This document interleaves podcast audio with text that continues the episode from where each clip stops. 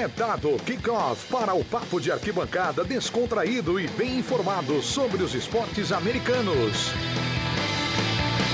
O USA na rede está no ar. Tudo bom, fã da NFL, fã do podcast USA na rede? Como é que vai? Começa agora a edição 177 do USA na rede, o seu podcast de esportes americanos do portal do Playoffs, melhor podcast de esportes americanos do Brasil. E você já sabe, essa é uma edição muito especial, é uma das últimas edições de recap da NFL, da semana da NFL. NFL, infelizmente, chegando ao fim, com o momento mais agridoce da temporada. A gente já não tem tantos jogos, mas tem jogos espetaculares.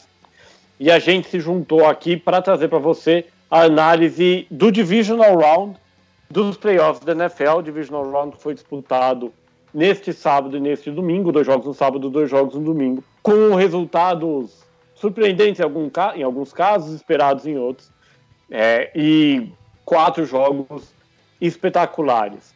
Só lembrando que você acompanha essa e todas as outras edições do podcast que vai ser na rede, no Spotify, no SoundCloud, no iTunes, no seu agregador preferido de podcasts. Não esquece de assinar o nosso feed para receber as atualizações.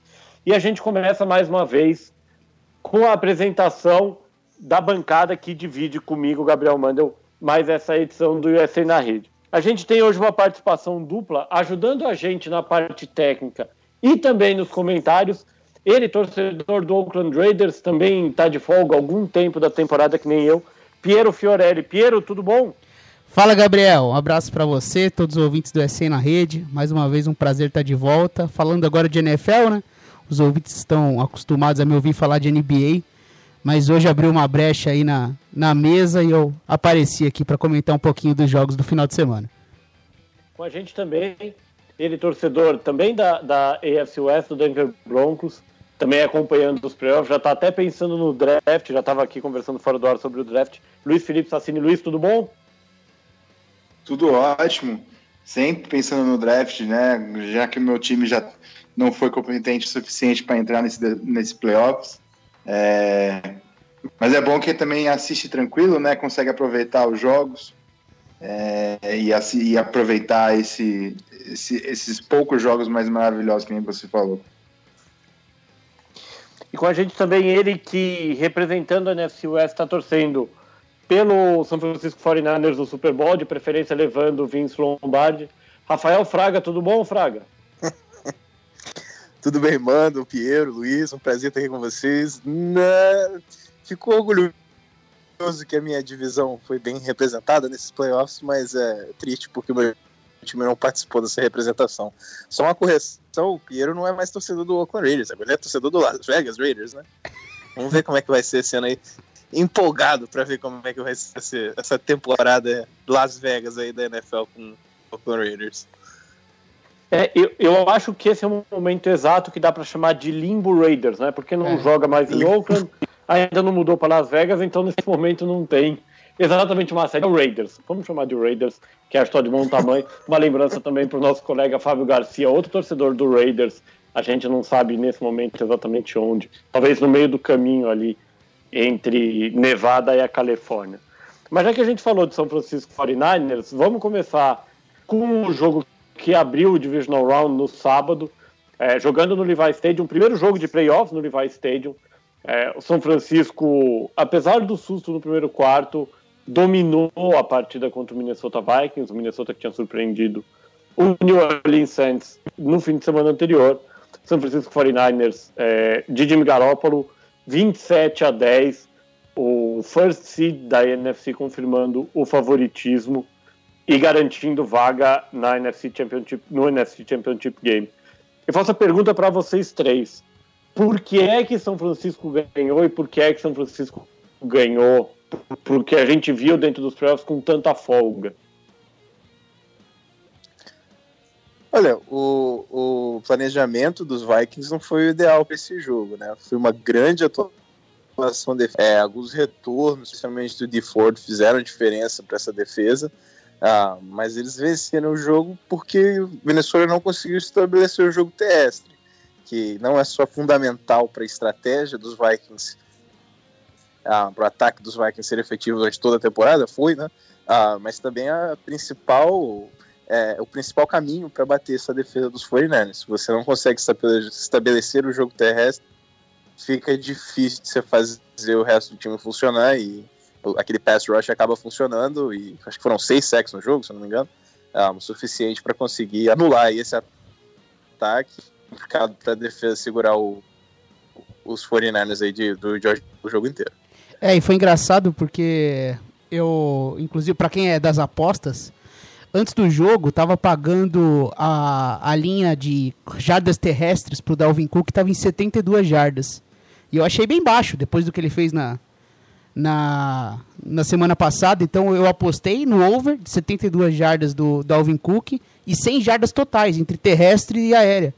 No fim do jogo ele terminou com 18 é, jardas terrestres, ou seja, ele foi pois é. completamente é. massacrado. Ele foi fundamental para o que foi o jogo contra é, o Saints semana passada e simplesmente foi irrelevante para o jogo contra o, o, San Francisco 49ers. Desde, desde a da primeira posse, ele não conseguiu nenhuma corrida dinâmica, não conseguiu nenhum first down a partir das suas pernas, ou seja, o jogo foi todo na pressão no Kirk Cousins. Os, os Niners conseguiram pressionar ele. Foi muito sufocante como a defesa dos 49ers dominou o ataque do, dos Vikings, tirando aquela jogada do Stephon Diggs, que foi muito parecido com aquele, inclusive com aquele touchdown né, do ano passado, do ano retrasado do Saints. Ele ganha no alto e depois corre. Tirando isso, foi um ataque completamente dominado e foi, foi um jogo bem tranquilo, digamos assim, né? Em nenhum momento pareceu realmente que o 49 estava contra as cordas. Foi bem tranquilo. É, o Fornés é. também tem que agradecer é, o, tra o, grande trabalho do treinador de linha ofensiva dos Vikings, né? Que foi terrível a participação uhum. dessa unidade. É, o Rick Dennison, eu acho que ele, ele não é a primeira vez que ele demonstra problemas em jogos decisivos com a sua linha ofensiva.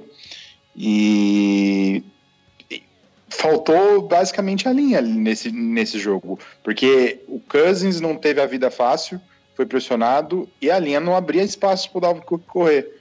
E de, com, com, jogando contra um time contra o 49ers lá em São Francisco, se a linha ofensiva não vai funcionar, não vai ter jeito. É, eu queria um, um parênteses aqui de vocês. Depois dessa performance fantástica do Minnesota Vikings, que nota vocês dariam para a atitude do Cleveland Browns, que no dia seguinte anunciou Kevin Stefanski, coordenador ofensivo de Minnesota, como novo treinador, em vez de levar, por exemplo, Robert Saleh? Olha, eu, eu, eu não gostei muito da contratação, ah, mas eh, o, o Stefanski já era o cara para Cleveland há algum tempo.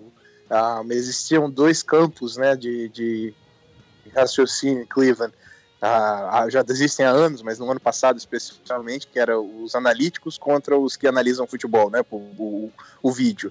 Ah, e o, a parte analítica do time queria o Stefanski e a, e a parte de, de olheiros do time, né, que analisam no old school, que a gente chama, queriam o Fred Kitchens, né, e o Fred Kitchens acabou vencendo o, o, duelo. Ah, então esse ano para mim não, não havia muitas dúvidas que eles iam forçar a barra para trás do Stefanski, foi isso que eu... Mas se eu fosse dar nota, eu daria uma nota, nota 5, nota 4, ah, porque eu não acho que é o caminho ideal para os Browns, não. Ah, mas vamos, vamos ver, né? Eu vi uma análise interessante, você quer ser um head coach de NFL, basta ser coordenador ofensivo do Kirk Cousins, que parece que isso é o, é o segredo para você conseguir um cargo de head coach. Ah, talvez o, o Eric Bieniemy deveria ir, ir ser o coordenador ofensivo dos Vikings no ano que vem, que aí finalmente alguém vai dar uma oportunidade para ele. É, voltando, claro, você consegue fazer um, um quarterback como o Kansas chegar longe na, na NFL, você ganha um, um, um, um valor. Ah, não sei se isso é muito realista para os times, mas é o que tem acontecido. Provocação pesada, hein? Provocação pesada, sei. Hein? Não, não, é, é, é, brincadeira, é que eu pego pesado para cima, pra cima do Cousins. Mas é o Paul, de, o Paul de Podestra, ele já queria o, o, o Stefanski faz algum tempo, né? O Podestra, para quem não conhece, é aquele cara que fez parte da, da do front office do Oakland A's, fez parte, é, é representado com outro nome no filme do Moneyball, é, e ele tem uma análise analítica que o Stefanski é, tem um bom trabalho. E ele já queria há algum tempo. Com, sem o, John Dorsey, já ficou, o caminho ficou livre para eles contratarem o Stefanski. E é, Cleveland queria já definir nesse final de semana a contratação. E caso os, Vikings é, não não não se, é, ganhasse, quer dizer, e continuasse na, na nos playoffs, provavelmente a contratação teria sido outra, porque eles te, tinham interesse de já contratar um, um, um head coach nessa semana para eles assim, baseado no seu head coach, começar a busca do, do general manager. Como aconteceu do Stefanski perder, perder, ele acabou sendo contratado. É, a gente teve dois momentos bem, voltando para o jogo, dois momentos bem é, bem distintos na partida, né? As equipes reagiram de forma distinta a uma situação semelhante, que foi uma interceptação. É, quando o Garoppolo foi, é, foi interceptado pelo Eric Kendricks, é, Minnesota não conseguiu chegar a lugar nenhum, desperdiçando o que seria naquele momento um empate e chutando um field goal com o Dan Bailey. E quando o Richard Sherman interceptou é, um passe do Kirk Cousins é, que, que assim estava mais ou menos no, no mesmo CEP do Adam Thielen, mais a uns 8 metros de distância, São Francisco foi lá e anotou o touchdown. É, vocês diriam que, que isso ajuda a explicar o, o que é, foi decisivo para a vitória nesse momento do touchdown? Uh, São Francisco abriu duas posses de bola já no meio do terceiro período. Com certeza, quando você capitaliza os turnovers é fundamental para o jogo, né? Não tem muito segredo. E também teve um lance que o Xavier Rhodes ele forçou um fumble. Que parecia ser um momento importante para os Vikings. E aí depois na revisão tava com o joelho no chão e aí voltou. Ou seja, foram alguns momentos frustrantes você não capitalizar, não colocar o jogo corrido, não aproveitar o turnover feito pelo, pelo Garópolo em contrapartida quando era do outro lado é, os 49ers conseguiram fazer valer o erro do Cousins, né? Que inclusive o Adam Thielen, ele nem esperava a bola, né? Quando ele vê que a bola tá na mão do Chama, ele se assusta. Aí ele sai correndo para tentar fazer o, o teco. É, e acho que diz muito do que foi o jogo, sim. A, a, forma como os times lidaram com os erros do adversário. É, ali houve um erro de comunicação, né? No, no passe do, do Cousins pro Thielen. O Thielen faz uma rota e o Cousins passa para outra. É, é difícil de longe saber quem é que errou, mas como um todo, ali houve um erro grave. É, é um, é um curl route, né? É pro Thielen virar e na hora que ele vira, a bola tá nele, né? Ah, ah, mas o Sherman leu muito bem a jogada ah, e, e, foi um erro de timing ali. Não, não, difícil da gente prever, da gente falar se foi o, o Thielen que se atrasou um pouquinho na rota ou se o Carl Cousins... Ô, Rafa, se, for, se, fosse o Garópolo, Teve... você tava cornetando, Rafa. Se fosse o Garópolo, você tava não, cornetando. Você tá não, limpando não, a barra do Cousins. não tô limpando. Eu, tô, eu, pode ser, eu tô falando assim, o, foi um erro de, de, de, timing, né, entre os dois, de sintonia entre os dois. Ah, e não quero tirar méritos do Richard Sherman, né, que fez uma ótima leitura do ah, eu, eu não vou nem comentar a interceptação do Garoppolo, que foi bem pior. Né, porque vão falar que eu tô pegando o pé. Ah, mas...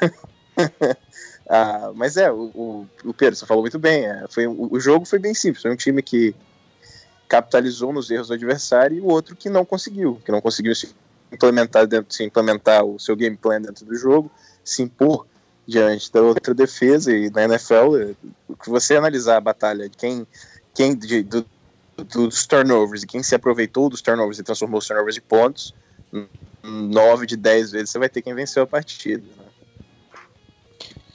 Né? É, eu sei que, que já jogou bem no ano passado, ainda que bem, né? Pro desempenho do time e pro nível da liga. Mas dá para dizer que a gente está vendo um renascimento do Richard Sherman nessa temporada? Ah, foi renascimento do ano passado, não sei. Né? Não sei. É, não sei se é renascimento, mas é, foi bem ano passado. É, não sei dizer se é um ano bom do Sherman. Exato, eu não sei dizer se é um, um renascimento porque é, a idade também dele não ajuda, então pode ter sido que seja é, uma boa temporada, que ele conseguiu encontrar uma boa temporada saudável, né? Isso faz efeito para um jogador da idade dele. Né? Não sei o quão saudável ele estava na última temporada. E eu acho que a melhora em si da defesa do 49ers, né, com a, com a melhora no front seven e, e a melhora no grupo de linebackers, ajuda o, o, Richard Sherman a é, elevar o, o, o, nível dele. O Sherman reclamou depois do jogo que é, de uma pergunta que fizeram para ele sobre é, por que ele não é considerado o melhor cornerback da liga e ele se acha o melhor cornerback da liga, mas é há um fato na carreira do Sherman que é, apesar dele ter ótimos, ótimas estatísticas e ótimos, ótimas partidas e um histórico muito bom nos playoffs, o Sherman nunca foi o grande jogador da própria defesa. E é, o que acontece na, na, na, temporada desse ano é que ele não é de novo o melhor jogador da, da defesa. E ele se aproveita de uma defesa muito boa para fazer o que ele o que ele está fazendo. Não é não é uma um lado negativo para ele. Eu não sei por, eu não tomaria isso como uma coisa negativa. É, só que se o 49ers não tivesse essa defesa, eu não sei se ele estaria tão efetivo como ele foi o ano inteiro. Ano passado, a defesa do 49ers tinha seus problemas, né? O front, o front seven não funcionava tão bem, né? Ele, o front seven foi modificado com a chegada do Nick Bosa e com isso a secundária ficava exposta, tanto que o Akello Witherspoon também foi muito criticado e esse ano, apesar de ainda ter seus momentos é, terríveis, como foi no momento do touchdown do, do Diggs, é, vem fazendo uma temporada melhor. É, o, o Sherman não é um shutdown corner, né? Ele não é o cara que vai segurar no mano a mano, que você não vai poder lançar a bola dele. Ah, ele é um cara que fisicamente sempre soube se impor. Ah, ah, ele tem um, um tamanho diferenciado para a posição. E ele é um cara muito inteligente, né? Então, no esquema correto, uh, num, esquema bem montado, ele, ele consegue fazer algumas leituras muito bem feitas e se aproveitar do, dos erros, né? Foi isso que ele fez ontem. Ontem não, desculpa, é, sábado. Uh, então, ele é um grande corner. Eu, eu, eu, diria que talvez ele até um corner Hall da Fama, eventualmente, na carreira dele. Uh, ele era o meu jogador predileto na defesa do Leader Boom. Talvez não o melhor, mas era o meu predileto. Ele dava uma atitude diferente ao time mas a idade já não permite ele ser considerado um dos não nem muito longe do melhor e eu diria que nem um dos melhores da liga. Isso não, não, não, nada contra o Richard Sherman, nada contra a carreira dele, só ele não joga mais em nível do que a gente tem na liga é, para que... ser considerado o melhor corner da liga. Né? Isso é o que favorece ele também é que é basicamente uma defesa inteira abaixo dos 30 anos. Acho que só ele é o jogador acima dos 30 anos, então ele é o veterano junto com os moleques, né? Então tem esse perfil de liderança, acho que combina. Ele é um jogador que completa bem essa defesa, papel importante. Acostumado, já ganhou, já chegou em, em grandes jogos. Quando você tem uma defesa que não está acostumada a, ganhar, a jogar grandes jogos na carreira, você tem um cara com essa experiência, sempre ajuda, uhum. né? Com certeza. E eu, para fechar esse primeiro jogo, queria que vocês comentassem também as estreias em playoffs é, de dois dos principais, não necessariamente melhores, principais nomes desse time de São Francisco, é, o Bolsa e o Jimmy Garoppolo. É, os dois estreando em playoffs. Imagino que vocês vão dizer que foram dois, foram dois desempenhos bem diferentes. É que são os dois que têm mais, é, mais nome, ou que são mais cobrados, acho que não do mesmo jeito, né? Mas são os, os, os comandantes, tanto do ataque quanto da defesa dos 49ers. Pode ir, eu, eu comento depois. É, então, eu, eu, acho que. Eu acho que o Jimmy Garoppolo ele fez um jogo ok, sabe? Ok, foi o que dava, precisava fazer. É, teve aquela interceptação que foi no momento que o jogo tava pau a pau, então se os, os Vikings tivessem aproveitado aquele ataque, feito um touchdown, colocado o Jimmy Garoppolo em uma situação adversa no jogo, é, tendo que sair do, da pressão, tendo que virar uma partida, a gente sentiria mais um pouco dessa, dessa coisa da experiência em playoffs. Mas tirando isso, aquele momento ele fez um jogo ok. O, o, jogo, o jogo aéreo não foi um grande fator pro, os Niners do jogo, né? Não foi aquela, aquela atuação histórica do Kittle. foi o, o jogo terrestre do, do, do, Coleman, que é um cara também experiente em playoffs, né? É, mostrando que é um grande running back, é um cara que fala pouco na liga, né? Ele corre bem, pô, fez um baita jogo. E aí o Jimmy Garoppolo foi ok. Enquanto o Bolsa, o Bolsa foi espetacular, com a defesa toda, né? É, o Bolsa teve uma grande estreia em playoffs e eu acho que o Garoppolo foi ok. É, e não mais do que isso, mas também não acho que foi um terror, não. É, eu, eu, eu é, deixei eu comentar primeiro. Fui, é... Pode termina aí. Não, eu, eu ia falar, eu, eu, não queria ser o primeiro a falar para não falar que eu tô pegando no pé, mas é, é isso aí. Eu não diria que foi um. Não, é nem o jogo, né? É o, é o ano do Garoppolo, é isso. Ele não faz nada sensacional. Ele, porque ele não é esse tipo de quarterback. Se botar o jogo nas costas dele, eles provavelmente vão perder. Uh, mas é, é, só ele não vacilar muito, né? Ele tem que fazer o feijão com arroz ali, não perder o time, não perder o jogo.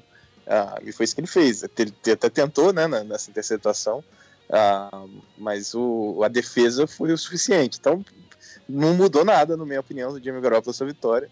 E o Bolsa, é, eu tô começando a, a ver o Bolsa precisa do resto do time. Ele não é o tipo de cara que eu acho que vai tomar conta de um jogo sozinho. Né? Ontem, desculpa, falando ontem de novo, sábado, o, o Ford, eu acho que foi, jogou até melhor do que o Bolsa.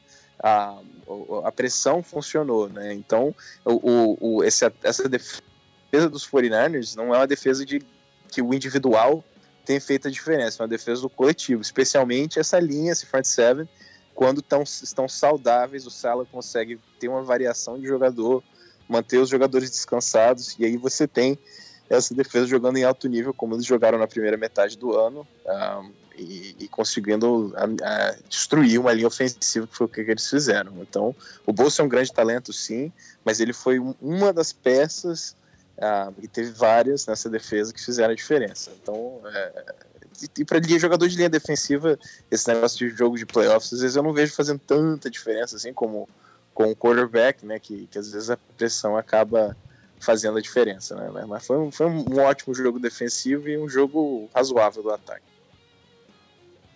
É, eu acho que assim, o grande problema da estreia do, do, do Garoppolo nos playoffs é que se o jogo tivesse caminhado numa, num, num ritmo diferente, por exemplo, como aconteceu é, em Baltimore, e o time tivesse que é, buscar uma virada, é, o, a apresentação do Garópolo me, me preocupa.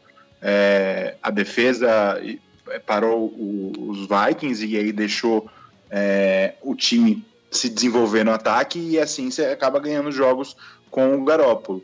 É, mas eu ficaria preocupado se eu sou o, o torcedor de, de São Francisco, porque apesar de ter mais dois jogos só até o final da temporada, é, caso eles vão, para o Super Bowl, uma hora eles vão ficar atrás. Né? Principalmente se do outro time, do outro lado no Super Bowl vir, o Kansas City Chiefs, que é muito mais provável que o Chiefs comece na frente é, do que qualquer outro time, em qualquer matchup que os Chiefs fizerem. Porém, se o, o Garoppolo ficar atrás no placar, eu acredito que a gente vai acabar vendo uma exibição parecida com o que aconteceu com o Lamar Jackson. E esse é o grande problema do San Francisco 49ers. Né? Se, se, a defesa segura o outro time como segurou o, o, o, os Vikings, a vida do, do, do, São Francisco fica mais fácil. Mas isso não vai ser sempre assim. É, eu vou deixar as apostas é, para o final. Então a gente passa agora para o jogo de sábado à noite, é, sem sombra de dúvidas para mim, imagino para vocês também.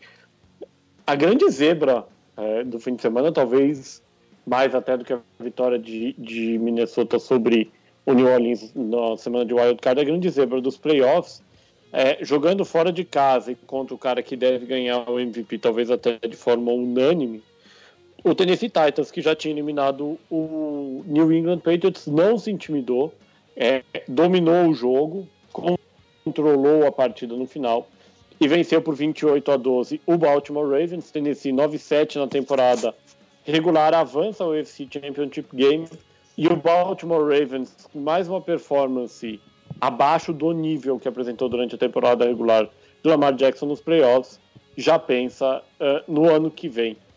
a mesma pergunta que eu fiz em relação ao jogo anterior. Qual foi a chave para a vitória de Tennessee na visão de vocês? A chave da vitória foi abrir, abrir vantagem, deixar, fazer com que o, que Baltimore tivesse que buscar o placar. É, essa foi a chave da vitória. Correu com o Dark Henry, gastou o relógio e, e não teve medo, nem, e não teve nem vergonha de, de mostrar de novo que a estratégia era essa. O, o, o Tannehill não chegou a 100 jardas e, e é algo que às vezes é, é, assusta, né? Um quarterback que ganha jogos sem passar mais de 100 jardas, mas a estratégia de Tennessee tem sido essa. O Tannehill só foi para o passe quando era é, estrategicamente a hora de fazer o passe.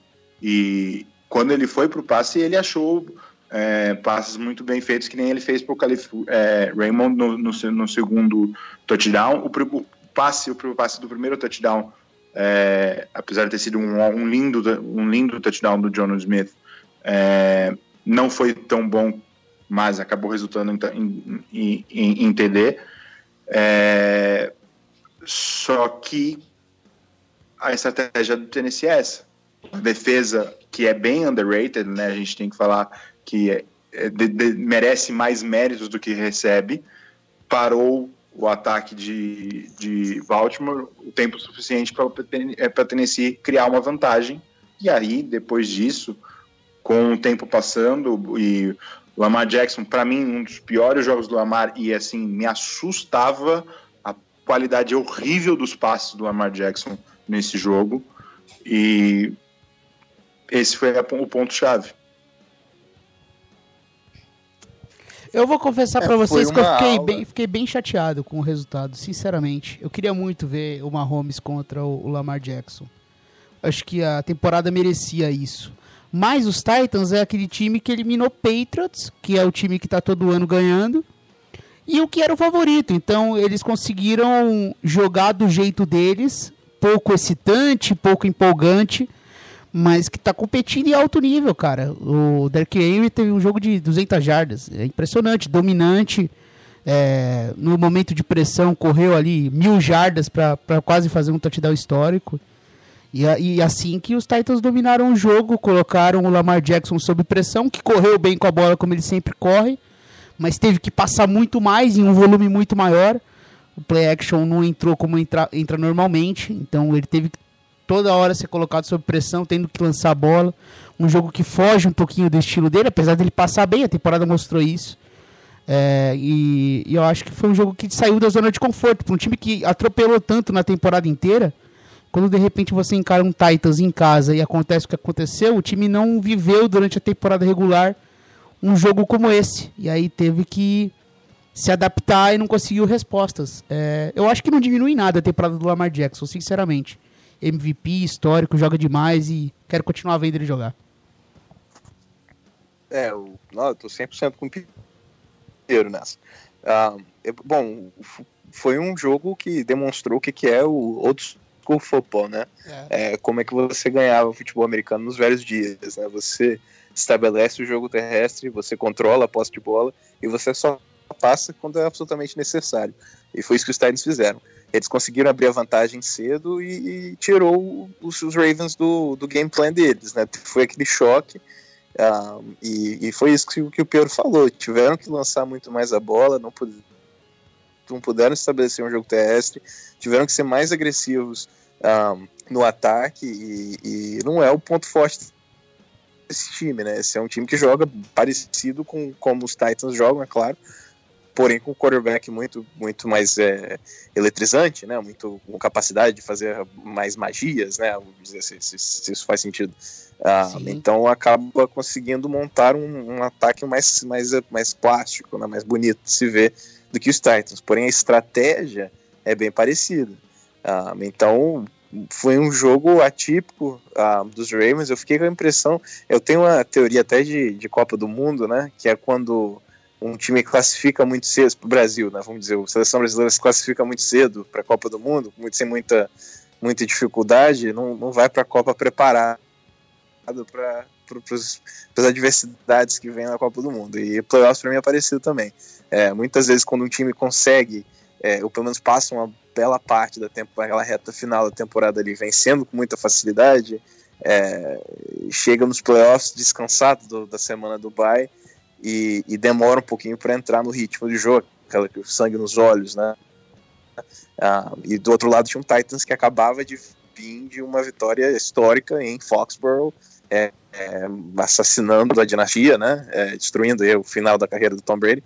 Ah, então vinha com muito gás, vinha acreditando muito, confiança lá em cima. Então foi aquele início de um time que vinha pegando fogo e um time que estava esquentando ainda. E quando os Ravens acordaram para o jogo já era muito tarde. Aí, aí começaram a vir os erros, começaram a vir as, a dificuldade e, e os Titans com um jogo terrestre que parece nesse momento ser, ser imbatível, né? O Derrick Henry correndo como um, um tanque de guerra.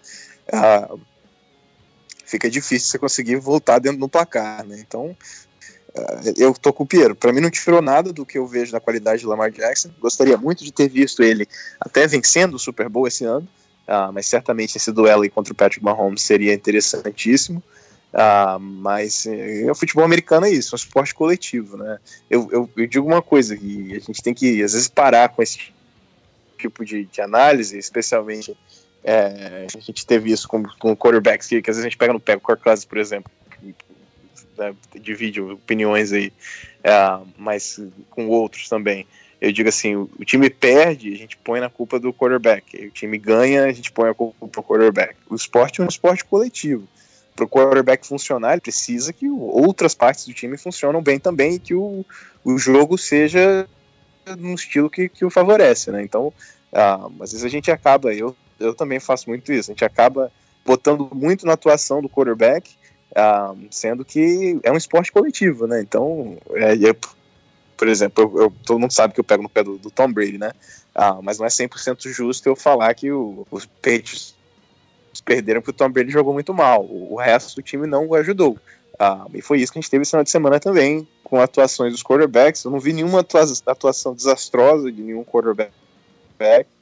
Ah, mas nem sempre o resto do time contribuiu e, e não foi diferente em Baltimore e, e a gente teve essa história é, brilhante aí que os Titans estão desenhando nessa, nesses playoffs e fica difícil apostar contra eles agora. É, a gente pega aquele jogo histórico dos Ravens contra os Rams na temporada regular em que o Lamar Jackson fez TD em todas as posses. A gente olhava disso. como. É, então. Dentro do two minute warning, eles atravessando o campo só correndo com a bola, sem passar. Era só ele, o Ingram e o Gus Edwards, os três correndo com a bola. E basicamente o fato do Mark Ingram e o Gus Edwards terem sido irrelevantes para o jogo faz com que a dinâmica mude. Por mais que o Lamar Jackson tenha corrido para aproximadamente 150 jardas em, em, campo, foram muitas corridas em que ele improvisava, tentando um passe, não achava e corria, do que propriamente jogadas desenhadas para ele correr. É, então, como o Gus Edwards não, não foi um fator, como o Mark Ingram não foi um fator, basicamente o jogo corrido era improvisações do, do Lamar Jackson em jogadas que nem, não necessariamente eram corridas. É, então sai muito realmente do que é a zona de conforto e de como esse ataque funcionou a temporada inteira. E está totalmente no mérito dessa defesa dos Titans. Deixaram eles muito desconfortáveis, colocou muita pressão. É, e, e, evitou com que os principais jogadores do, dos, dos, Ravens fossem um grande fator para a partida. Foi uma atuação muito boa é, e que tirou leite de pedra, porque os Titans definitivamente não têm talento suficiente para chegar em Baltimore e ganhar o jogo. E mesmo assim, com o planejamento certo, com a mentalidade certa, eles foram lá e venceram. Com certeza, ter vencido o New England Patriots em Foxborough é, já coloca uma outra casca para um time, né? Vamos combinar, né? Eles venceram aqueles que não, que não perdem dentro da casa deles. Ou seja, os Titans eles entraram nesse jogo sem medo. Não existia medo do Baltimore. Porque eles já vinham de uma casca muito pesada. E aí, mentalmente, fisicamente e tudo isso, eles foram lá e dominaram o jogo. É, e, e, como o Rafa falou, pode não ser o jeito mais bonito, e não é realmente. Com certeza o Lamar e o Ravens é um time mais empolgante, mas não é o time mais empolgante que necessariamente ganha, gente. E os Titans estão mostrando que estão fortes. É, Ryan Tannehill, primeiro quarterback desde o Terry Bradshaw em 1974, ou seja, tem bastante tempo, a ganhar dois jogos de playoff no mesmo ano com menos de 100 jardas passadas, né? Foram 88, dois touchdowns e o touchdown corrido. E o Derrick Henry é, mostrando que, pelo menos nesse final de temporada, foi o melhor quarterback da NFL. certamente embolsando alguns milhões de dólares a mais. É, o Henry tem fôlego para mais um jogo é, sensacional contra Kansas, na visão de vocês? Ou a tendência é, independente de, de não repetir números absurdos, ele ter uma performance mais fraca porque vai mostrar o cansaço da temporada no domingo? Não, para mim ele tem fôlego para mais dois, três, quatro jogos. É, não me parece alguém que esteja perto de, de acabar o fôlego. O que eu acho, eu, eu, eu até achei estranho da parte do Vrabel, é que quando o jogo já parece ganho, eles continuam indo com, com o Henry desnecessariamente. Eu acho que enquanto ele estiver saudável e não, não tiver, não se machucar, o Henry pode fazer mais é, esse tipo de jogo é, quantas vezes quiser. Eu não sei se eu vejo algum time na NFL agora, né, nesses playoffs, com capacidade para parar o Henry, ou pelo menos desacelerar o Henry. É, mas me preocupa o modo do, do Weber de usá-lo, de não, não, é, o, é, não utilizar outros jogadores quando o jogo já parece ganho. Metade do, do fourth quarter contra é, o Ravens foi um uso do, do, do totalmente desnecessário. É, talvez seja a inexperiência do Vrabel, né? A gente estava até conversando disso no, durante o final de semana, eu, eu e Luísa, é, realmente, é, o, tanto que ele é importante para o time, para o ataque do time, com o jogo definido, como que você não tira ele do jogo? É, é nem para poupar ele, né, que de cansaço, mas pode acontecer uma contusão em qualquer jogada. Então, assim, eu também fiquei bem surpreso com essa estratégia do Verbal. E, e é isso, talvez a inexperiência, né, a afobação do treinador, é, pode acabar custando caro ao time, né? Vamos ver, é, vamos ver como é que não só o Henry, né, como, a, como, como, a linha ofensiva em geral também. O, o trabalho da linha ofensiva, principalmente é, do Cecil e do Ben Jones, é, abrindo caminhos para o Henry, é maravilhoso. É, tipo, a, o Henry já vem de uma ótima temporada, é, foi o líder de jardas, mas na, na, nesses, nesses playoffs, o, o, a vida do Henry tá, tá sendo mais fácil por causa da sua linha ofensiva. Né? Nem o, o fato de ele ser muito difícil, difícil de taclear tá, tá sendo tão, é, tão decisivo, porque faz o Henry começa a ser tacleado depois da quarta, quinta jarda, ou às vezes, que aconteceu na, na, na corrida é, grande, que ele foi tacleado só lá no final pelo eu acho que foi pelo Thomas, eu não lembro agora, é, a, linha ofensiva, se eles se machucarem também, é um, é um problema. E no final da, da campanha, estava tanto a linha ofensiva como o Henry Campo totalmente necessário. Mas eu acho que enquanto eles estiverem saudáveis, esse tipo, esse tipo de jogo ainda vai encaixar. É, e é difícil a gente ver, já olhando um pouquinho para a semana que vem, né? O pass rush dos Chiefs conseguindo segurar esse jogo. Ah, isso que vai ser um, um, um, fator interessante desse jogo, que uma linha ofensiva tão dominante, um running back com tanta força, capacidade de atropelar a defesa dos Ravens. Ah, como é que uma defesa dos Chiefs vai conseguir reagir a isso? A gente sabe que não é uma defesa de alto um, e eu não sei, não sei se vocês têm informação, a condição do Chris Jones para esse jogo também, né? Um, porque se não tiver ele mais uma vez em campo, e é, é, o Mahomes vai ter que lançar muita bola, porque vai ficar complicado o, o, o, esse ataque, essa linha ofensiva contra uma defesa frágil como é a defesa de Kansas City. Para fechar esse jogo, antes da gente passar para os jogos do domingo, vocês acham que de alguma forma Baltimore sentiu é, esse descanso de duas semanas que os titulares tiveram, já que não jogaram? Praticamente ninguém jogou na semana 17 contra Pittsburgh e o time folgou na semana de wild card? 100%, é aquilo que eu falei.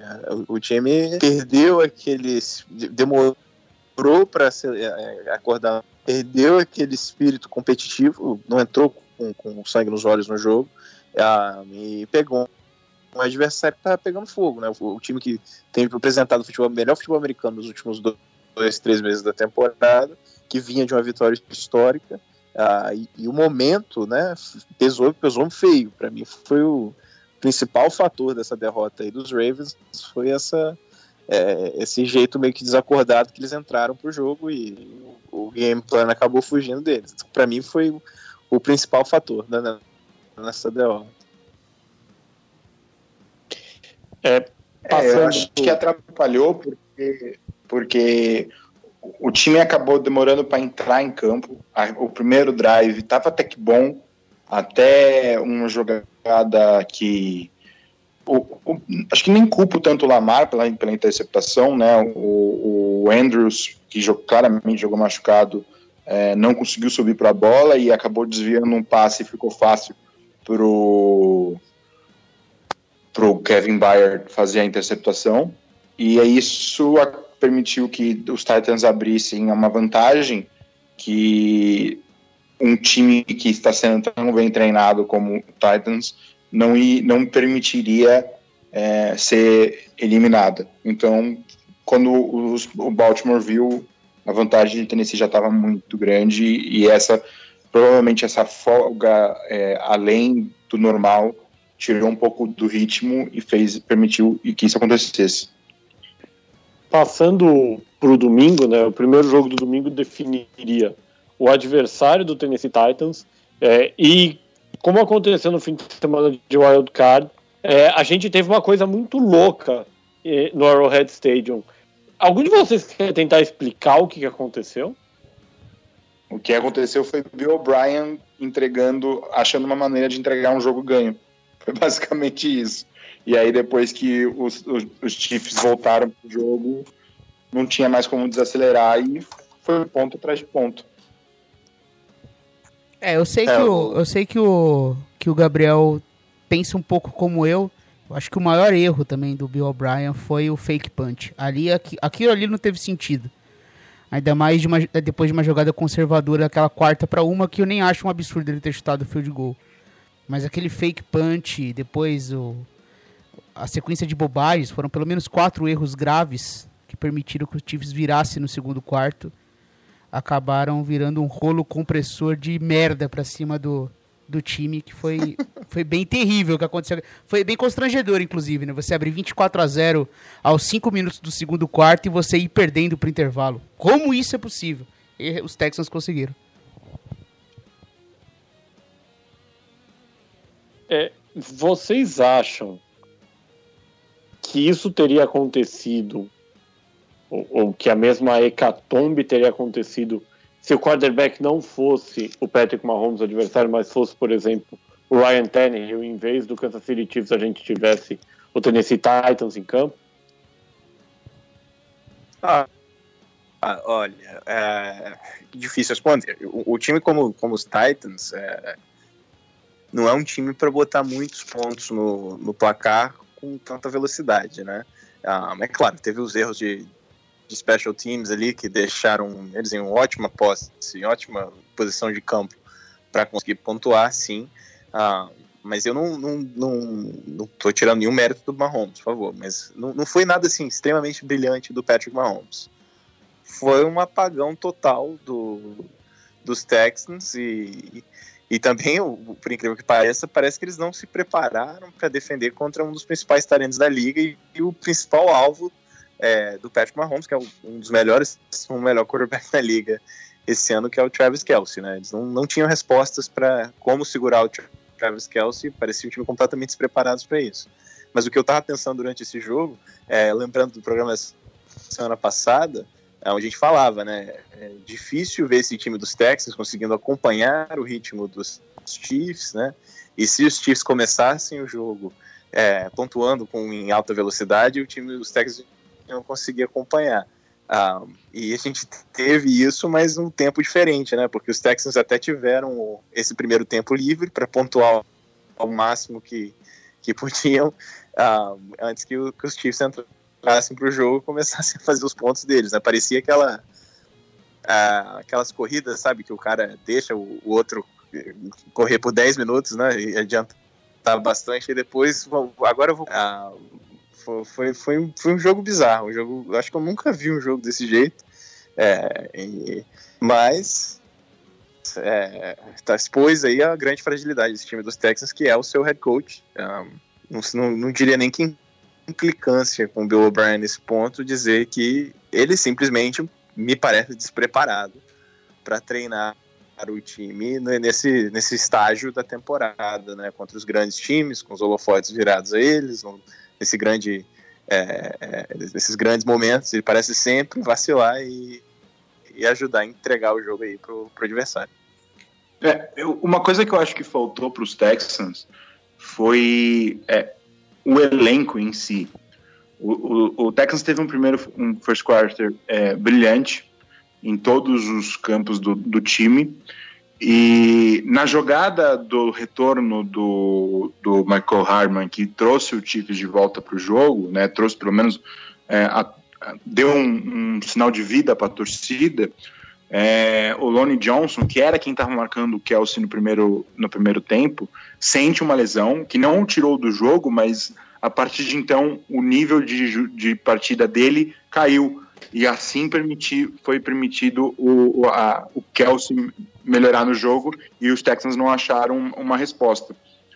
É, apesar disso, não é justificável que o, as decisões que o Bill O'Brien teve, principalmente a do fake punch, é, acontecesse. Num, num, num, o, o, o field goal em si não é uma decisão errada, você já estava 21 a 0, é, botar mais três pontos para ficar com quarto postes de bola não era uma decisão errada, a decisão errada era você tentar desenhar que iria tentar a quarta descida, se enrolar para jogar, botar os jogadores em campo, porque ele quis botar um jogador de defesa em campo e ele não estava preparado para entrar. E aí se você já fez todo esse circo, aí é um erro você ir para o field goal depois, depois de gastar um timeout. Porque você fez todo um circo e mostra para o time de, de Kansas City que aí o time do Bill O'Brien, que pode cometer erros ridículos do nada e botar e trazer a gente de volta. E aí não não coincidência na, no, no, no kickoff seguinte o McCall Harmon tem um grande, um grande retorno e aí começa toda a bola de neve. A gente falou bastante aqui do, do Texas, mas há que se ressaltar também é, que tinha um homem em campo possuído, é, querendo mostrar é, que o que aconteceu com o Lamar Jackson não ia acontecer com ele, estranhamente no que na temporada em que ele não foi o melhor quarterback da liga, né? É uma performance histórica do Patrick Mahomes, é, tirando também muito de o, o, pessoal na Espanha fala muito do Real Madrid, né? De, de casta e qualidade, né? É, de muita coragem, de muita qualidade. É, para buscar um jogo que estava 24 a 0 e encaixar uma performance que você pode dizer praticamente depois daquele começo irrepreensível. Sim, pode não ter sido o jogo da carreira do Mahomes, mas foi o Mahomes que a gente está acostumado, né? Quatro postes ali na red zone no segundo quarto, ele converteu todas e mostrou o talento que ele tem, improvisando em alguns momentos. É, pode não ter sido o jogo mais bonito, mas mostrou como ele conseguiu mentalmente se virar num jogo que estava quase perdido, porque quatro postes de bola no começo do jogo é difícil você virar. Então acho que, que fala muito do que é o Mahomes e também fala muito do jogo do Deshaun Watson também. O Deshaun Watson jogou demais. É, o jogo, a derrota não passa pelo Deshaun Watson. A temporada dos Texans não passa pelo Deshaun Watson. O Deshaun Watson jogou bem. É, merecia um time melhor, é, talvez. Né? Pelo menos um, um head coach, né? É, o, o, isso, é, o isso é verdade. Coach. A gente tem que, é, a gente tem que ressaltar um pouquinho é, o, a frieza e a maturidade do, do, Patrick Mahomes. Isso sim chamou atenção, né? Porque é, você jogando em casa e os times já tem um histórico de, de, de pipocar nos playoffs em casa, né?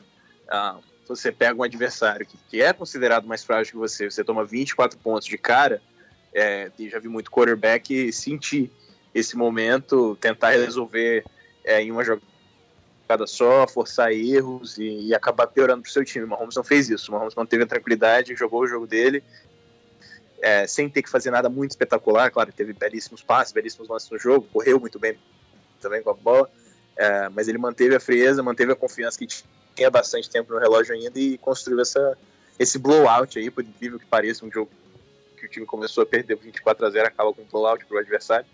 Uh, mas enfim, foi essa maturidade do, do Mahomes realmente chamou atenção.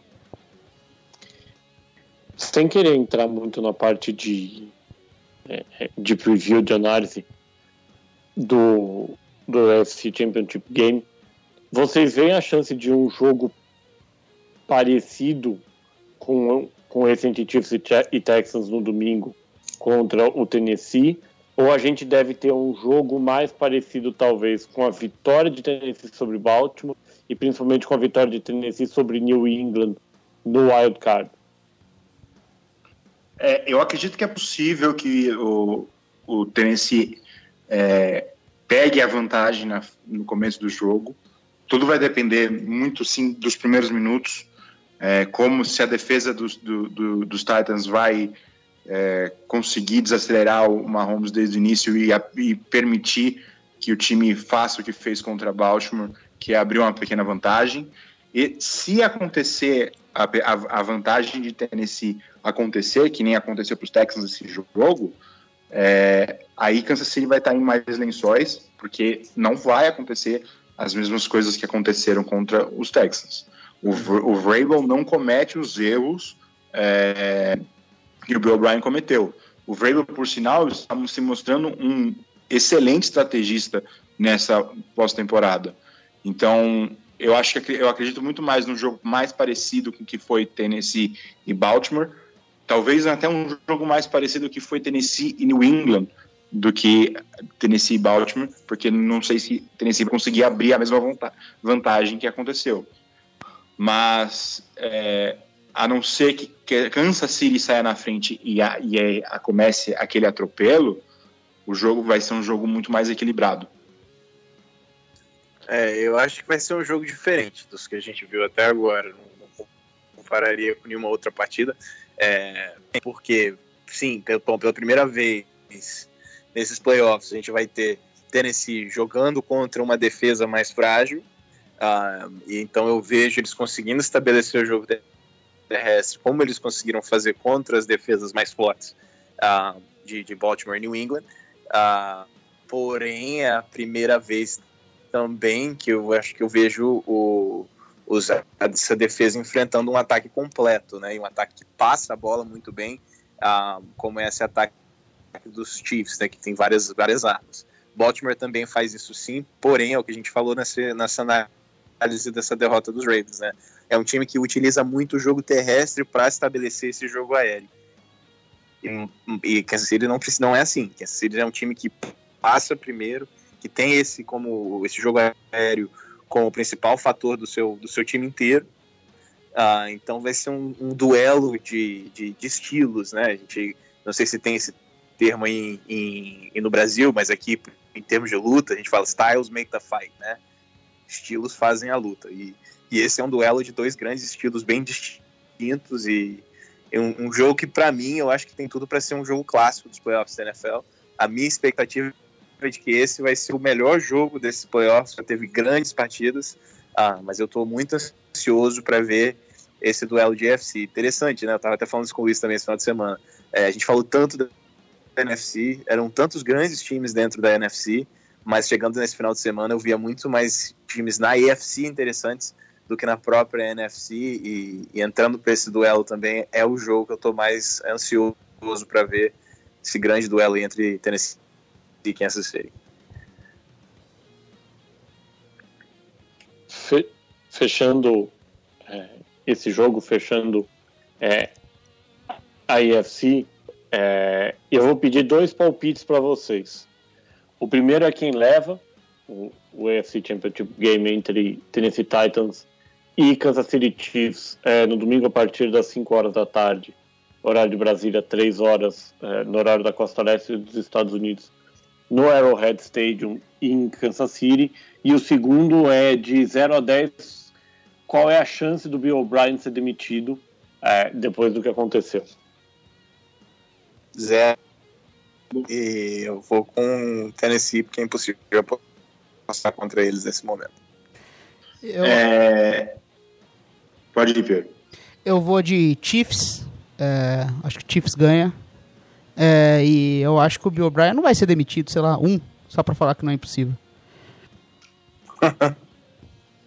então, eu vou, eu vou com Titans, porque eu vejo no Tennessee Titans um time especial que aparece de vez em quando nos playoffs e eu acho muito difícil esse time não chegar no Super Bowl do jeito que eles estão jogando.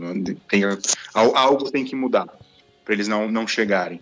E a chance do Bill O'Brien, pelo que aparenta, é zero, porque até, até pelo que foi dito pelo dono do, dos Texans hoje, é, o Bill O'Brien vai continuar como, como head coach, também como general manager, então uhum. ele não vai ser demitido. Não, o, o, o Nick Casario não tá. Não é o último ano dele, New England? Não, é, mas o, o dono do, dos Texans disse hoje que os Texans devem continuar sem GM, que o GM vai continuar o Bill O'Brien. É porque teve aquela história, né, de que eles tentaram pegar o Nick Cassar, os Patriots bloquearam e eles acabaram não, não conseguindo, ficaram com o O'Brien nessa. Então eu tava com a expectativa de que o, que o Cassar seria o general, o general manager, então não, não sabia dessa informação. É, eu também não acho que o Bill Brown vai ser demitido, foi mais uma provocação. É, em, re, em, relação. É, eu, eu pensaria seriamente, porque você está desperdiçando os melhores anos do talento da sua equipe. É, seja J.J. Watt, seja Deshaun Watson, seja o DeAndre Hopkins. É, apesar de que ele faz o suficiente durante a temporada regular para é, para garantir o emprego com alguma regularidade. É, eu diria que ele, que ele é, estaria muito bem com o Marvin Lewis, né? No, no mesmo nível, né? É, o problema é que a paciência do, do Bengals com o Lewis acabou depois de um tempo. É, em relação ao favoritismo, depois do que eu vi ontem do, do Patrick Mahomes, eu também eu acho que Kansas City leva, é, por mais que que o Titans mereça muito, que o Vrabel mereça muito. É, eu acho que seria muito justo com a NFL, seria muito justo com Andy Reid e com Patrick Mahomes ter esse Kansas City Chiefs nos playoffs. E a gente segue pro, pro jogo que fechou esse Divisional Round, um jogo é, que no intervalo não parecia muito empolgante, não parecia muito equilibrado, e que terminou sendo um ótimo jogo é, com participação é, dos três times envolvidos, o, o, Seattle Seahawks, que acabou sendo derrotado, o Green Bay Packers, que acabou vencendo, e o time das Zebras, que acabou aparecendo mais uma vez é, quando Packers e Seahawks se enfrentam, que já é comum. É, o Lambeau Field lotado, muito frio, vitória de Green Bay 28 a 23, Green Bay avançando para o NFC Championship Game, apesar de, não sei a opinião de vocês, na minha opinião, ter feito mais uma vez um jogo é, abaixo do que eu, pelo menos, esper, espero sempre, esperava de Green Bay na temporada. Vocês concordam que Green Bay complicou o jogo mais do que deveria e, mais uma vez, correu mais riscos do que deveria? Sem sombra de dúvidas. O, o, segundo tempo de Green Bay trouxe esse ato de volta para o jogo. É, um time como o Green Bay, que do jeito que jogou o primeiro tempo, a vantagem que levou pro, pro vestiário é, não era uma vantagem que deveria ter terminado tão apertado.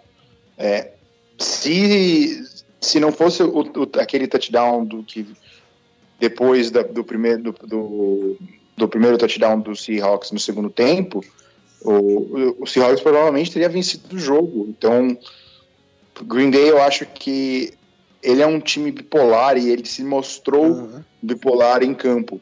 Ele começou, fez um primeiro tempo muito bem e some em alguns momentos do jogo. E isso é extremamente perigoso. É, eu só não concordo que isso foi uma surpresa, né? Porque durante toda a temporada é isso que Green Bay tem demonstrado pra gente. É, é um time que não tem como você confiar no time. É um time que oscila muito e, e é um time que dá chance ao adversário, né? É, então, é, não me parece um time preparado para estar tá nesse ponto de onde está, que é no NFC Championship, né? Ah, eu fico, fiquei irritado com esse final de semana, porque eu vejo o meu time tinha condições de estar nessa posição, né? Para mim era melhor que Seahawks, era melhor que Eagles e era até melhor que Green Bay em certos pontos. Ah, então, um, esse playoffs do NFC para mim ficou um pouquinho manchado com alguns times que abaixo do que eu esperava nesse nível dos playoffs, né? E, e esse jogo para mim não foi diferente. Seattle é um time com muitos problemas, tudo bem, perderam os running backs, né? É, é um time que sofreu muitas contusões. Green Bay também perdeu muitos jogadores do lado defensivo durante o jogo. Ah, mas são dois times que não, não me inspiram confiança, né? E eu até falei aqui no, no programa durante a temporada que eu, que eu, confiava muito nesse time de Green Bay entrando para os playoffs, né? achava que era um time mais maduro do que os próprios 49ers, né?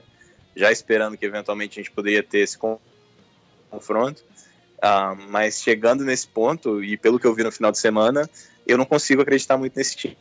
Né? O, o único fator para mim que é, recuperou parte da minha confiança foi o Aaron Rodgers, né? Que eu, eu eu vejo ele já tendo um ano bem abaixo do que, do que a gente espera de um jogador que tem o currículo que o Aaron Rodgers tem, que por muitos anos foi o melhor quarterback da liga. É, já vejo ele entrando um pouquinho em decadência, segurando demais a bola, né, não implementando o game plan adequadamente.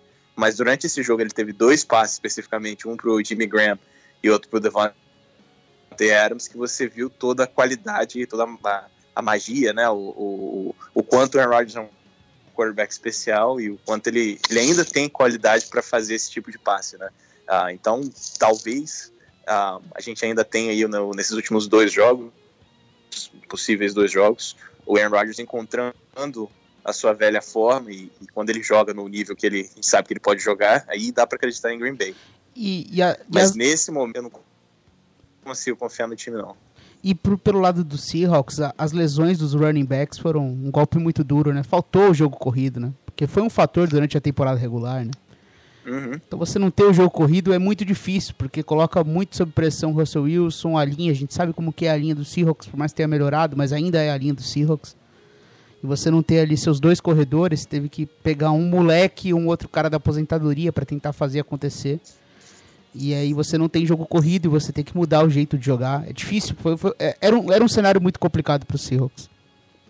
É, e é, o Seahawks, claramente, nesse momento, ele é um running back de corridas curtas, de força. Ele é, o Rafa tinha até trazido a comparação, né? Ele é o que o Jerome Bettis foi na última temporada com, com o Pittsburgh Steelers. Só que é, o tinha o Willie Parker, muito... né? Os Steelers é. tinham o Willie Parker, o Seahawks Seahawks tem o Travis Homer, é, exatamente. Você tinha que apostar num cara que não tem mais é, corpo, fôlego, futebol americano, físico, enfim, para ser o running back principal da equipe. É, e na verdade o running back principal da equipe é o Russell Wilson, é, que, que para mim ontem deu show mais uma vez, levando um time, um ataque razoavelmente limitado do Seattle, né? É, Seattle e Green Bay, para mim, tem situações muito parecidas. É, você tem um quarterback bom, eu concordo com a Rafa. É, acho que nessa temporada o Russell Wilson melhor do que o Rodgers. E dois playmakers, né? É Tyler Lockett e DK Metcalf. E uh, Aaron Jones e Davante Adams. Aí ontem, talvez, o fato de você ter um, um running back um pouco melhor, talvez tenha feito a diferença. Ou, na verdade, do Davante Adams ter jogado melhor, né? Foi a grande diferença do jogo, foi ele, na verdade. É, e mostra muito do que é, do que são os alvos confiáveis do Aaron Rodgers, né? Durante a temporada apareceu muitos recebedores aí nas lesões que os, os Packers tiveram, mas na hora H, quando valia mesmo, é Devonta Adams e Jimmy Graham. São eles os alvos do, do Rodgers, são esses dois que ele confia e são com esses dois que ele vai tentar vencer os 49ers. É basicamente isso. Com, como, como eu falei aqui na apresentação do jogo, né, a gente teve um terceiro time entrando em campo sem ser convidado e, e, e buscando é, um pouco os holofotes, né? É, minha modesta opinião, absolutamente lamentável a participação da arbitragem, mas como eu apresento e vocês comentam, eu agora vou complicar um pouco a vida de vocês. É, acho que foram três lances que são os mais polêmicos, e eu quero a opinião de vocês se o, se, se o grupo de arbitragem acertou ou errou em cada uma das jogadas. A primeira jogada é o, o, o fumble que não foi fumble, né? A bola. O fumble que ficaria com Green Bay, teoricamente, e a marcação acabou sendo mantida a bola para Seattle. É, vocês entendem que a arbitragem acertou, errou, ou muito pelo contrário? Errou. Errou. Errou. Errou gra grave. Porque era visível que foi fumble e era visível a recuperação de Green Bay. E eles não, mar não marcaram fumble e quando revisaram, falaram que foi fumble, mas não deu para ver quem recuperou a bola. É...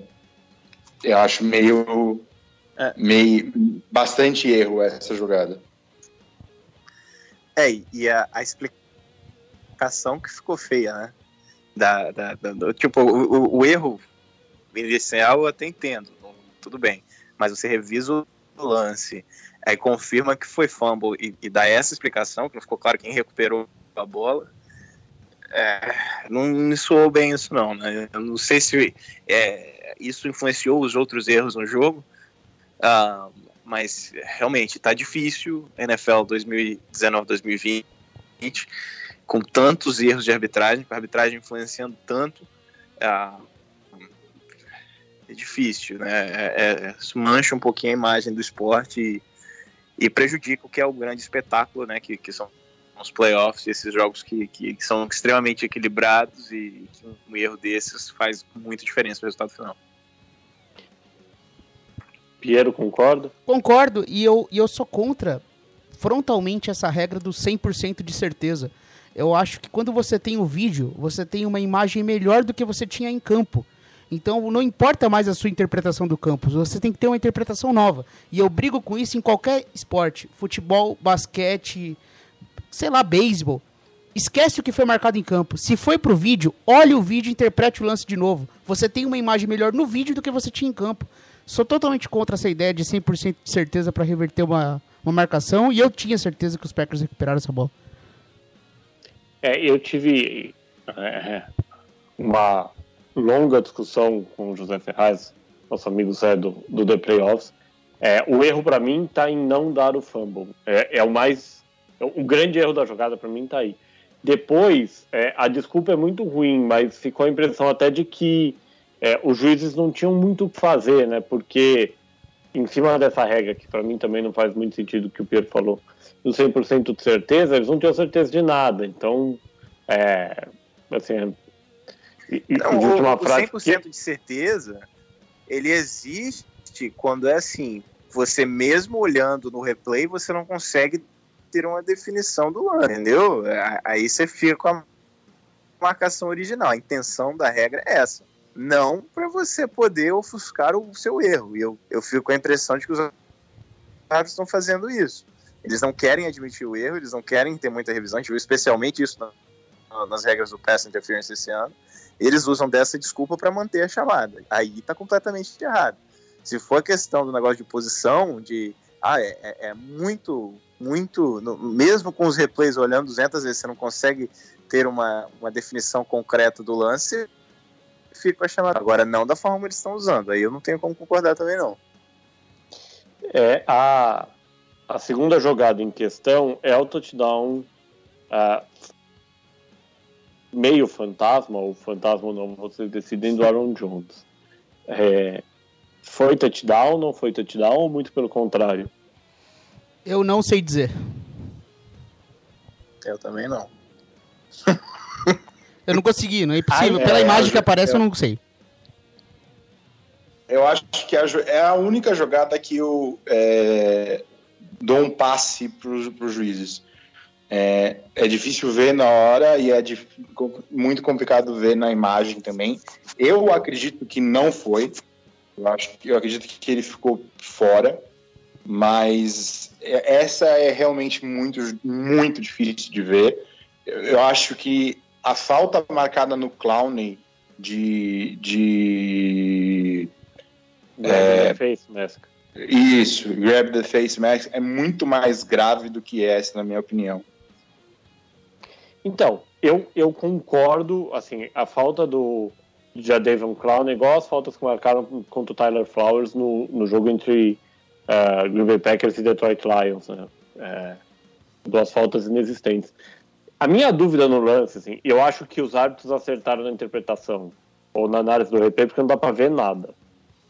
Aí eu só pergunto, uhum. se não dá para ver nada, como é que o cara viu, o árbitro de o umpire que estava na linha viu o touchdown? Se não dá para ver.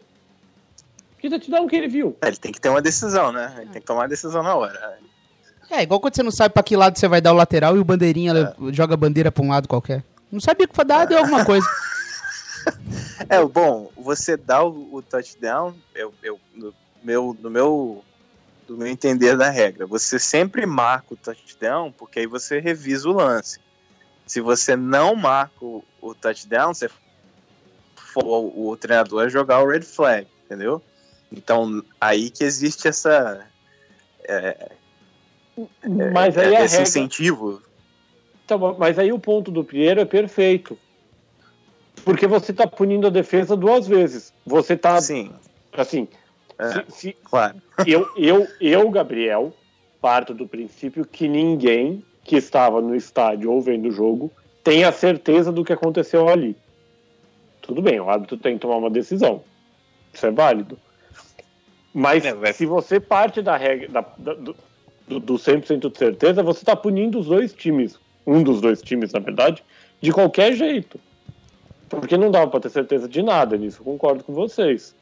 É, é meio assim, eu jogo um cara ou coroa e decido aqui quem eu quero, entre aspas, que tenha mais dificuldade. Green Bay ou Seattle. Ah, eu quero que seja Seattle, vou dar o touchdown. Quero que seja Green Bay que tenha mais dificuldade, não vou dar o touchdown. Porque não dá pra ter certeza de nada no replay, de fato. Agora só me não, re... dá, não dá nem pra ver. Agora só me relembra uma coisa, era a terceira descida ali? Era a terceira descida. Então realmente é uma marcação que interfere muito. É, eu, eu acho que foi o troco, né? Eles, eles perceberam que erraram no, no, lance do fumble, aí ali eles, né, descontaram e deram pro, pros Packers. Eu, eu fiquei com essa impressão vendo o jogo, mas eu também não, é, é, o lance que eu também dou passe, porque eu não, não, não consegui entender o que, que rolou ali. E qualquer uma chamada para mim seria correta e, e, incorreta, porque não teve como ver, né? É, daí... é o gato de Schrödinger, né? É, isso daí é uma questão de perspectiva local da câmera, não dá pra ter certeza, só se você é. tem aquela, aquela tecnologia dos sensores na linha de touchdown. Só assim, pra você é saber que... se a bola entrou ou não, senão não tem como. É. e, e, imagina, você vai colocar um sensor que vai apontar exatamente. Não, mas, é, não, mas sim, isso é uma tecnologia. É, eu pensei a mesma coisa. É uma tecnologia que não te gasta tempo, não te perde tempo, nada. Isso daí é, você elimina a dúvida. Não, e, e uma outra não. coisa, não, não tinha uma câmera é, no plano invertido, né? Pegando a sideline do outro lado, não que tinha, talvez é. afastasse os jogadores que cobriram a bola e permitisse a você ver. Assim, eu só queria fazer um comentário para mim o Clary não deveria nem ter jogado esse jogo, tá? Porque Opa. a pancada que ele deu no Carson Wentz para mim foi completamente legal. Ele deveria ter sido punido, se não suspenso. Um, mas o Clowney, em vários momentos esse ano, se demonstrou ser um jogador que está tornando um jogador sujo, especialmente essa reta decisiva. E ontem foram algumas pancadas que ele deu que, que para mim foram, foram fora da, da regra. Então, é, eu não perdoo nenhuma, nenhuma marcação em cima dele, não, porque para mim ele tá no, já estava jogando no overtime já esse ano. É, para fechar aqui, é, o lance decisivo, né, o lance, na verdade, que selou a vitória, é, o passe do Aaron Rodgers, é, numa última campanha fantástica, lembrando os grandes momentos do Aaron Rodgers, é, numa é, terceira para nove, é, um passe para o Jimmy Graham e vocês me dizem se esse passe correu nove jardas ou não. Então, é, não. Eu, vou, eu, vou, começar. Para mim, é, a primeira impressão que eu tive, ele conseguiu. Na segunda impressão, ele conseguiu. A última imagem, ela me demonstra que de, de fato o capacete dele bate primeiro na linha, ou seja, a bola tá atrás. Para mim tá claro isso. A minha última impressão é de que ele não chegou. Eu tenho 99% de certeza disso. Mas segundo a regra da, NB, da NFL de hoje, Isso daí nunca vai ser alterado. Ou seja, por mais que os árbitros achassem que ele não chegou, era impossível. Não importa o time que estivesse do outro lado. Essa marcação não foi a favor dos Packers, não foi contra os Seahawks. Qualquer time que tivesse em campo, a marcação seria a mesma. Eles não voltariam atrás desse lance. É muito simples e é assim que a regra da NFL funciona hoje. Então, eu acho que ele não chegou, mas eu não vejo como o árbitro poderia dar algo diferente disso. Eu acho, é. e essa jogada é mais um chororô dos torcedores de Seattle do que qualquer outra coisa. Uma, a linha amarela não é oficial. Sim. A linha amarela é, é algo da TV. Se você repara na imagem, o, a hash mark não está exatamente na linha de 36 jardas. Ela está um pouco antes da linha de 36 jardas. Então, se ele se, se você olha pela, pela hash mark na sideline, a bola chegou na, na, na, no first down. Mas é difícil de ver. E outra, num, numa situação de jogo que nem essa, se não tivesse chego, o Green Bay ia para a quarta descida e depois convertia com QB sneak. Isso então, que eu ia perguntar. Eu que é... É, será que eles iriam? Sei não, hein? Eu acho que iria. Ah, acho que... Iria. Que sim. Iria fácil, porque é, é era um QB sneak fácil. É, é, isso que eu ia falar. É, por mim, para mim ele não chegou. Uh, de primeira, primeira hora que eu vi, eu achei que, que foi. Uh, tem esse fator? Não, não, olhando na linha amarela, mas olhando aquele ângulo de lado, eu, eu, fico com a impressão de que o, o, acho que o cotovelo ele, ele bate no chão antes de, de atravessar a linha. Então, para mim, ele não chegou lá. Porém, pela situação do jogo, acho que é muito chororô também no torcedor do Seattle achar que foi, foi tão decisivo assim essa, essa marcação de, sei lá, meia, esse, esse first down aí, porque, como o Luiz falou, seria quarto e inches. Então seria um, o Aaron Rodgers cair para frente, que era o, era o first down. É claro, muita coisa poderia acontecer, sim, mas pelo que eu vi em campo, eu não acho que, que seria o suficiente para mudar o resultado da partida. É, e não tinha como o árbitro não. mudar. Não tinha como. Era, era impossível, ele não mudaria. É, eu vou, vou dar minha opinião aqui. É, primeiro, a linha amarela atrapalha mais do que ajuda nesse caso. É, olhando. Isso é só para quem tá vendo na TV. Não tem influência é. alguma nos árbitros. É, mas tem influência mas na, na opinião pública, né? Tá decidindo ali, não. Mas tem, tem, tem é, influencia na opinião pública. É... Que é quem paga o jogo, né? É, se você olha, é, se você olha é, da direita para a esquerda, né? Se você tá com uma câmera nas costas do Jimmy Graham, a impressão é de que ele chegou. A câmera que pega o Graham de frente, ou seja, existiu uma câmera nessa sideline, podia ser utilizado no touchdown do, do Aaron Jones. Mas tudo bem, vamos fingir que essa câmera foi colocada ali depois. É, essa câmera, ela dá a impressão de que ele não chegou. Mas essa câmera tem a nitidez, foi usado um frame ali, que tem uma nitidez numa filmagem de 1970. É, eu entendo as zebras não voltarem atrás. Eu não entendo você fazer um desafio do desafio e falar que você recebeu additional footage que não mostra nada. Isso aí é, é groselha. É, e eu acho, nesse caso, tanto quanto um touchdown, eu concordo com vocês no sentido de que não daria para voltar, porque não é conclusivo. Mas aí só mostra para mim que a liga mais tecnológica do mundo, ou uma delas, não consegue necessariamente usar a tecnologia para acabar com, é, com as dúvidas que existem. A gente pode marcar aqui um, um USA na rede especial durante a, a off-season só para falar de arbitragem, que vai dar umas duas Mas, gente, horas de programa. Vamos combinar que a tecnologia da NFL é câmera, é só isso, né? A gente vê hoje no futebol que você consegue colocar aquela linha em perspectiva que é exata. Não é exata, mas é milimétrica. É... A NFL não tem nada disso. É tudo no olhômetro. Você olha a primeira imagem, depois você coloca é, para fora e você não tem uma linha que cruza o campo inteiro. É, a precisão não existe, é câmera. E câmera parte de perspectiva. Não existe uma tecnologia em si. Por isso que é muito difícil você reverter uma marcação de posição de campo quando é milimétrico. Como que você vai ter a precisão do, do milimétrico ali, se não existe uma tecnologia para ajudar? É muito difícil. É. Piero tem razão. Opinião de vocês. É, quem, quem leva esse NFC Championship Game a partir das oito e meia da noite de domingo no horário de Brasília, seis e meia no horário da Costa Leste, ou seja, o jogo vai ser é, com a luz do sol. no Levi Stadium o São Francisco 49ers. Dois times muito bem representados é, no portal de playoffs, né?